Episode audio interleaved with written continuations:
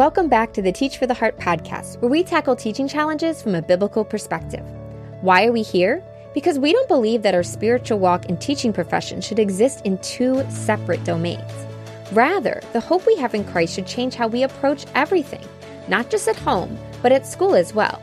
So join us as we explore both the spiritual and practical sides of key teaching challenges, integrating them together so we can succeed at teaching, glorify God, and make a lasting difference in our students' hearts and lives.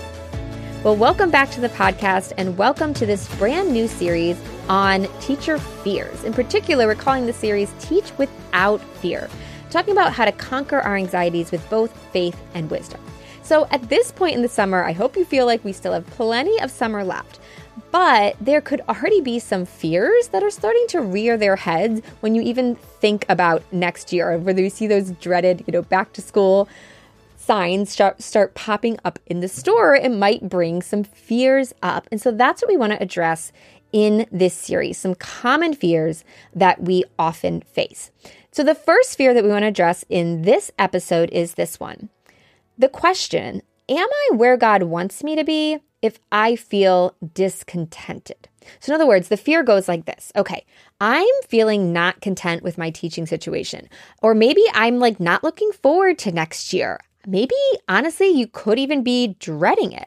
And the fear is if I'm not happy where I am, if I'm not looking forward to this, does that mean that I'm not supposed to be a teacher? Or does that mean that I'm not in the school or position that God wants me to be in? Kind of the reverse is this is, well, shouldn't I feel more fulfilled, more blessed, more content if this is where God wants me? And this is a really good question. And maybe you wouldn't have phrased it exactly that way, but maybe this is kind of in the back of your mind. Like, yeah, I'm struggling. I'm not always loving what I'm doing. Does that mean I'm in the wrong place or I'm in the wrong career? This is a common fear. So I'm going to introduce to you right now a framework that we're going to use in almost every episode this season, um, this series rather. And it is a three-part framework. So what we're going to do with these fears is the first thing we're going to do is pray our fears, pouring them out to God. Then we're going to take our thoughts captive. We're going to remind ourselves of what is true and choose to trust God. And then number three, we're going to direct our steps, meaning we're going to take wise actions to address the issues causing the fear. So that's the framework we're going to walk through today. So step one, pray our fears. A few verses came to mind as I thought about this. First is Second Timothy one seven. God has not given us a spirit of fear, but of power, love, and self-control. First Peter five seven, casting all your cares or anxieties upon him, for he cares for you. Philippians four six and seven, do not be anxious about anything, but in everything, by prayer and supplication with thanksgiving, let your requests be made known to God, and the peace of God that passes all understanding shall keep your hearts and minds through Christ Jesus. What these verses are saying is that God does not want us to live in fear, and that fears don't come from God, that we can and should cast them on him and talk to him about them. And I don't know, though, if you're in the habit of doing that, about specifically praying about your fears. So if you have this fear, or even um, a part of this fear in the back of your mind, talk to God about it. Say, God, this is how I'm feeling. This is what I'm wondering. Help me with this. Help me discern. Um, help me not to be afraid in this area. So we can talk to God about anything. We can be honest with him and share with him how we feel. So I encourage you to do that. And we're going to take time to do that together at the end of the episode. So number one, pray about your fears. Number two, we're going to take our thoughts captive. This means we're going to remind ourselves of what is true and choose to trust God. I'm going to say this verse again. I already shared it once, but it's so good. God has not given us a spirit of fear, but of power and love and self-control, right? So we want to take these thoughts captive that are causing us fear and replace them with what is true. And what's true is that sometimes God does make us discontent with our current situation as part of the process of moving us. But then other times, God is not moving us, and he wants us to persevere through difficult circumstances and find joy in him despite the challenges that we're facing. And we're going to talk in step three about kind of how to know the difference. But here's the thing, no matter where you are, We have to seek contentment in Christ, not our circumstances. No matter where you teach, or even if you quit teaching and do some other work, there will always be times when you don't feel content, where you wish you were doing something else. That is just going to happen. More often than not, it's not time to move, but rather it's time to dig in, talk to God, trust Christ through whatever we are dealing with. Another helpful thing to remember is that contentment and discontentment are both feelings, and feelings have their place. God gave us our emotions, right? It's it, we're feeling these things. It's part of who we are. But we also have to recognize feelings change and they can't always be trusted. You know, sometimes they're due to various circumstances, how much sleep we've got, what our hormonal levels are doing. I mean, feelings change. They can't always be trusted. So when we are feeling discontent, we need to remind our feelings of what is true and speak truth to our heart and to our soul, and then choose to believe what it's true, even if it doesn't match what we're feeling at the moment. And when we choose to believe what is true, our feelings normally eventually catch up with that. So let's take a few minutes and talk about some ways that we can renew our minds and take our thoughts captive and remind ourselves what is true. What I'm going to do is share a few different verses and then pull out of some tr- some truths out of each one. So the first set of verses is Philippians four eleven through thirteen. Paul says, "Not that I am speaking of being in need, for I have learned in whatever situation I am to be content. I know how to be brought low, and I know how to abound. In any and every circumstance, I have learned the secret of facing plenty and hunger, abundance and need. I can do all things through him who strengthens me." So a few things we learned from this passage. First of all, we can be content in difficult circumstances. And difficult circumstances don't always mean that we should move, right? Paul says, "I've learned to be content when I'm hungry, when I have need." Um, I've learned to be content there. That is possible. Another thing we learned is that contentment sometimes needs to be learned. Paul says, "I have learned how to be content." And then finally, and probably most importantly, contentment is found in depending on Christ, right? He says, "I can do all things through him who strengthens me." That verse is used all the time, but if you see the context, he's talking about, I can learn to be content through him that strengthens me. And we can learn the same thing. Here's the next set of verses, Second Corinthians twelve, nine and ten. This is after um, Paul has asked Jesus to take away this thorn in the flesh, this thing that was really bugging him physically, um, that he wanted God to take away. And God's answer to him was, "My grace is sufficient for you, for my power is made perfect in weakness. Therefore, I will boast all the more gladly in my weaknesses, so that the power of Christ may rest upon me. For the sake of Christ, then, I am content with weaknesses, insults, hardships, persecutions, and calamities. For when I am weak, then I am strong." So a few things we learned from here is that God often puts us in challenging places to help us depend on him. We also learned that we can be content in difficulties because we trust that God is at work in us, and realize that we are, you know, our spiritual life is growing as we're trusting him in this difficult thing, even though it's not easy. Here's the next one, Second Corinthians nine, eight. "And God is able to make all grace abound to you, so that having all sufficiency in all things at all times, you may abound in every good work." Did you notice all those alls? All you need in all things all the time. And this is really relevant for us as teachers, right? It means God is at work in us all the time, and he will give us what we need in every circumstance. I've got one more to share with you. Psalm thirty-seven, three to five. "Trust in the Lord and do good. Dwell in the land and befriend faithfulness. Delight yourself in the Lord, and he will give you the desires of your heart.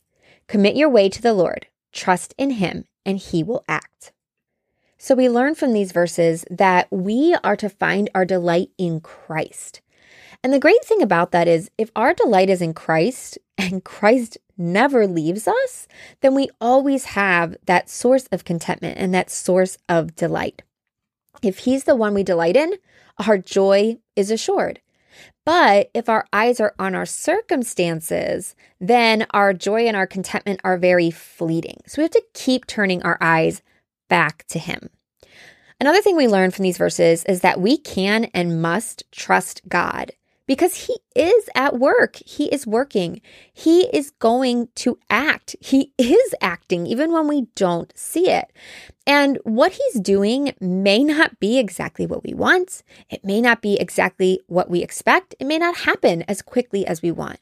But we can trust Him because He is good and He's faithful and He's merciful and He's powerful and He's just and He's in control. So we can trust Him and we must.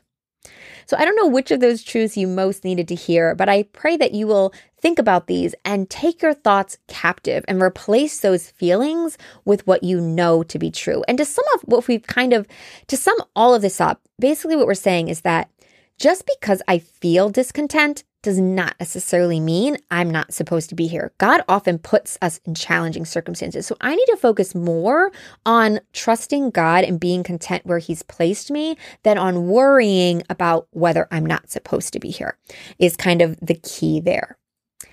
But we are going to talk a little bit more, though, in step three. So, so far, number one, we said pray our fears. Number two, take our thoughts captive. Number three, though, direct our steps. So this is where we're going to take wise actions to address the issue causing the fear. So we have talked about how when things are difficult, that does not mean that God is moving us, right? A lot of times we are right where we should be. But it's also true that sometimes when we are, you know, having difficulty in an area or when we're just feeling like unsettled, sometimes that is God working in our hearts and preparing us to move when we might not have been ready to move otherwise. And so how do we know the difference between whether God wants us to stay and be content or whether God is indeed moving us? So a few things that I think are helpful if you are seriously considering a change. Okay, so if you're just like, oh no, I know I need to be here, you know, great. But if you are seriously like, I don't know if God wants me to move, here's four things I would recommend. Number one, surrender your plans to God's.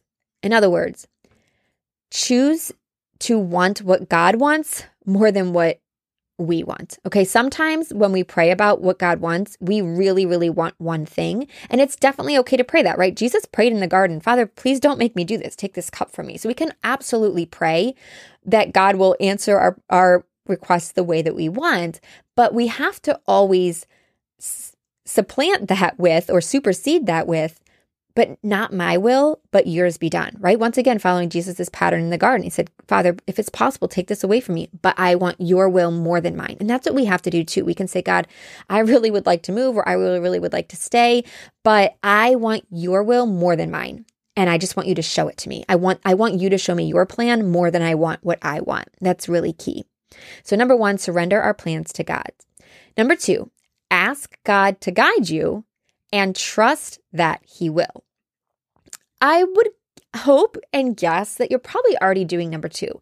I, if not, definitely start now. Uh, start asking God to guide you.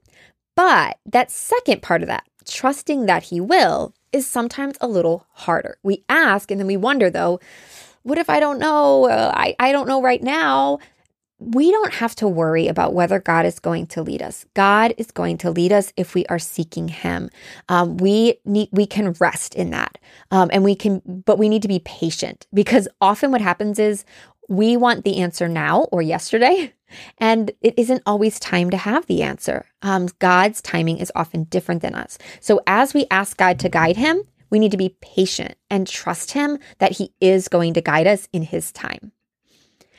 Number three, explore possibilities and see how God leads.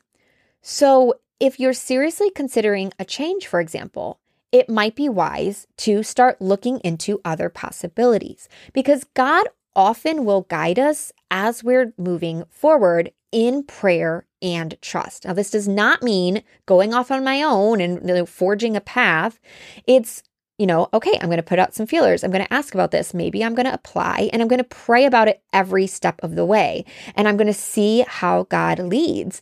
And I'm not, and just to be clear, just because you get another job offer doesn't mean that's what you should do. But as you're taking steps and continuing to pray, God makes the way clear one way or the other. So don't be afraid to explore different possibilities um, that you're considering and, and see what happens. Um, that is often part of the process of God making clear to us whether he whether we're supposed to go or whether we're supposed to stay.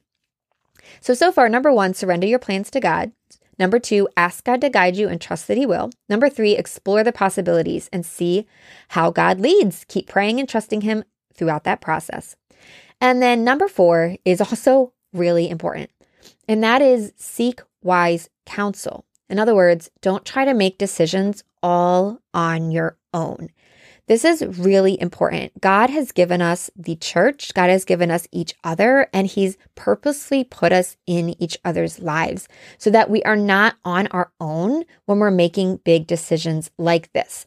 Um, and so it is really important to involve other people in your decision, not that you need their permission in the end, right? You're the one that God is, you know, you're, you're talking to God and, and he's guiding you, but he will often really help us by listening to the wise counsel of others. Um, at the very least, asking others to pray for you as you decide, and then, you know, listening to what they have to say or their experiences in a similar situation, um, or sharing with them, hey, this is what I'm thinking. What, what do you think? All of that is really helpful. And it's part of the way that God either confirms, yes, this is the right decision, or maybe puts up some red flags that you hadn't thought of that you want to consider before making something. And so wise counsel is incredibly helpful.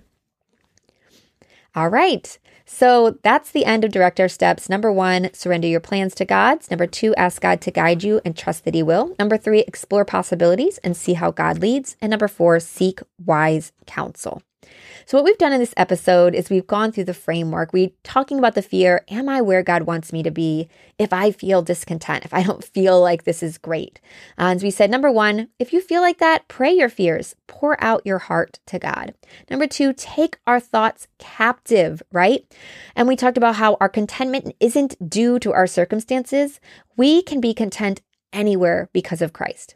And then number three, we said directing our steps. What wise actions should we take to address this? We said, well, if you're seriously wondering if you should be somewhere else, pray about it, explore the possibilities, seek wise counsel, and trust that God will lead you because he absolutely will. Let's take a moment right now and pray about this fear. Father, thank you so much for each teacher here. I pray that you will help them as they process this fear. Teacher, if you're struggling at all with feelings of discontentment, pour out your heart for a moment right now to God. Share with him exactly what you're feeling.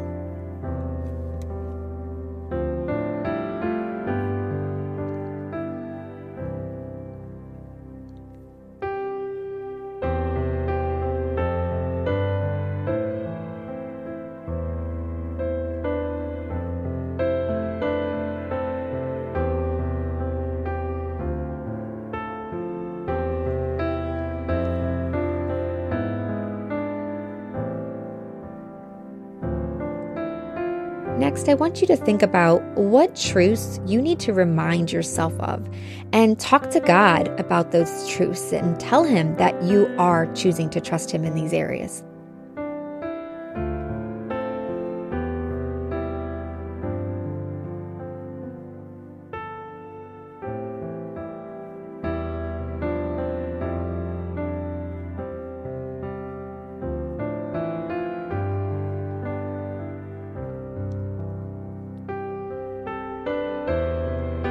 And finally, if you are seriously considering a change, take a few minutes and pray to God. Surrender to him, ask him to guide, guide you, and tell him that you do trust him to do so.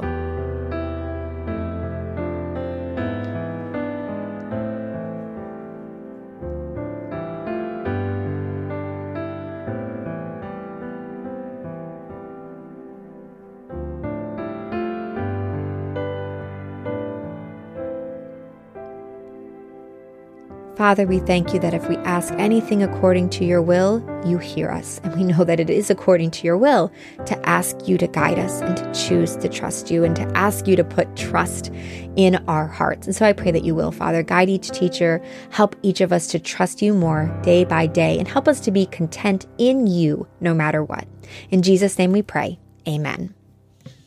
Well, I hope you've enjoyed this first episode in this brand new series. If you want to check out the blog post that goes with this series or share this series with a friend, head to teach for the heart dot com slash fears. And I will tell you, we have eight episodes planned in this series. It's our biggest one yet. So many, um, I would say exciting, so many good topics, right? It's it's hard sometimes to dive into some of these fears, but I really hope it's going to be incredibly helpful for you. Next week in particular, we're going to talk about the fear of what if students misbehave?